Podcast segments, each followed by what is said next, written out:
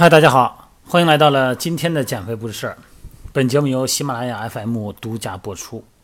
今天呢，回答咱们一位听众朋友的给我发的一个问题哈。他说呢，医生跟他说呀，他说他的年龄他可能大概有四十五六岁哈。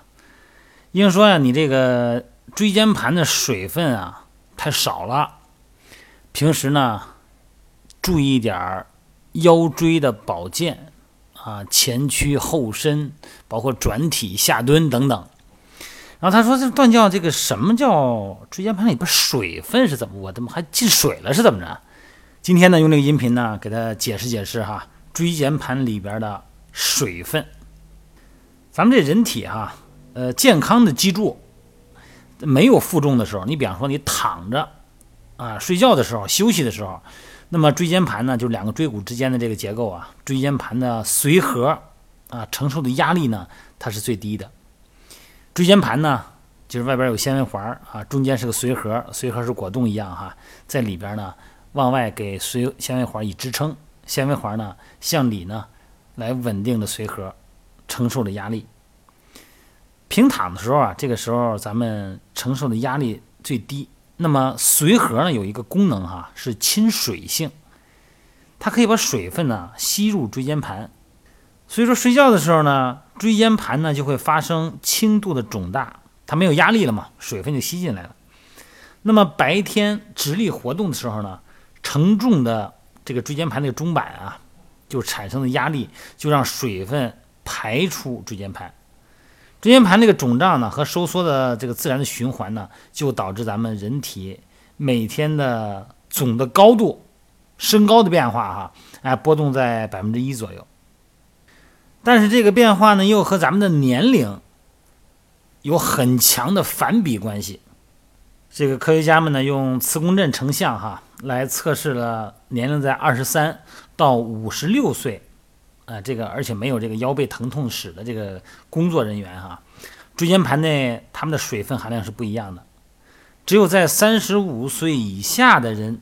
这个人群中呢，发现了椎间盘内水的含量很大的这个日间的变化。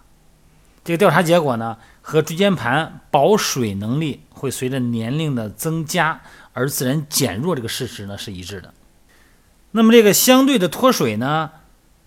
是和年龄相关的椎间盘的蛋白多糖的含量降低有关联，是它导致。那么老化呢，退化的椎间盘呢，逐渐的呢就会减弱椎骨体和中板之间的缓冲、压缩、负荷的能力。所以说呢，椎间盘退化的情况呢，会随着年龄的增加而加深。而且咱们人呢，不同的体态啊和站立位置呢，对于椎间盘的水的压力呢不一样。咱们腰椎里边呢，持续的弯曲。咱们腰椎哈，你老是低着头毛着腰，就可以导致呢这个腰椎间盘的高度降低，因为水呢，因为受力呢会慢慢的排出去了。相比之下呢，如果持续而且完全的腰椎伸展就向后，那就降低了椎间盘里边的压力，这样水呢可以被吸回椎间盘，那么腰椎间盘呢膨胀又保持自然水平了。所以说呢，那个如果年轻哈，已经 离你而去的时候呢，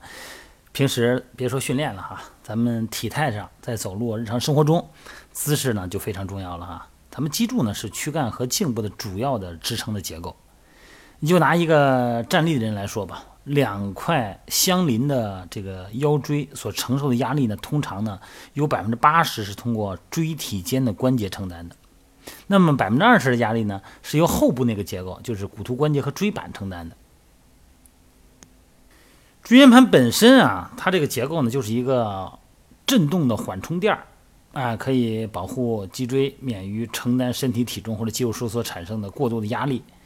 挤压力呢，向内啊，就是朝向髓核哈，挤压中板，它两边那个位置叫中板哈，因为髓核里边刚才说了有很丰富的水分。所以说呢，实际上呢，它不能被完全压缩。承受压力的时候，年轻而健康的髓核呢，向外发生辐射形变，那挤压外侧的纤维环儿。那么辐射形变呢，就受到因为胶原纤维和弹性纤维产生的张力的抵抗。内部抵抗呢，它就起到了增强纤维环壁的作用。当那个挤压力呢，从两边那个中板啊消失撤除的时候，那么伸展的弹性纤维和胶原纤维呢，就回到它原来的那个负荷的长度了，为下一个压缩力的做准备。你想它这个功能啊，就让很多个结构呢来分担压缩力，这样的话呢，就阻止任何单一组织上的承受更高的压力。但不管怎么说吧，这个随着年龄增加啊，随着材料啊身体中材料的变化，比方说弹性纤维变少了哈，包括骨质密度的问题。在做咱们健身训练的时候呢，有些动作呀，你就还是保守一点啊。你比方说自由深蹲啊，或者说大重量的硬拉这些动作呢，其实我建议哈就别做了，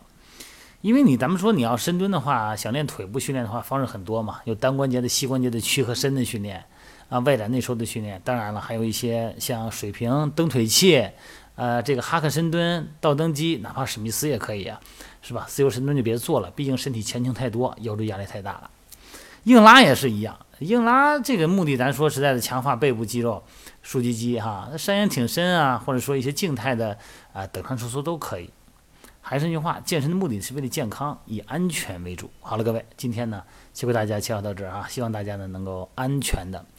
呃，符合自己情况的健身计划制定好，才系统的训练，千万不要年轻的哈。这个嘲笑年老的哈，然后把年老的逼急了，跟你年轻的 PK 重量，结果呢，你把人家腰给弄闪了。这种情况在健身房里边呢，也是屡见不鲜的。好了，各位，咱们下次再接着聊。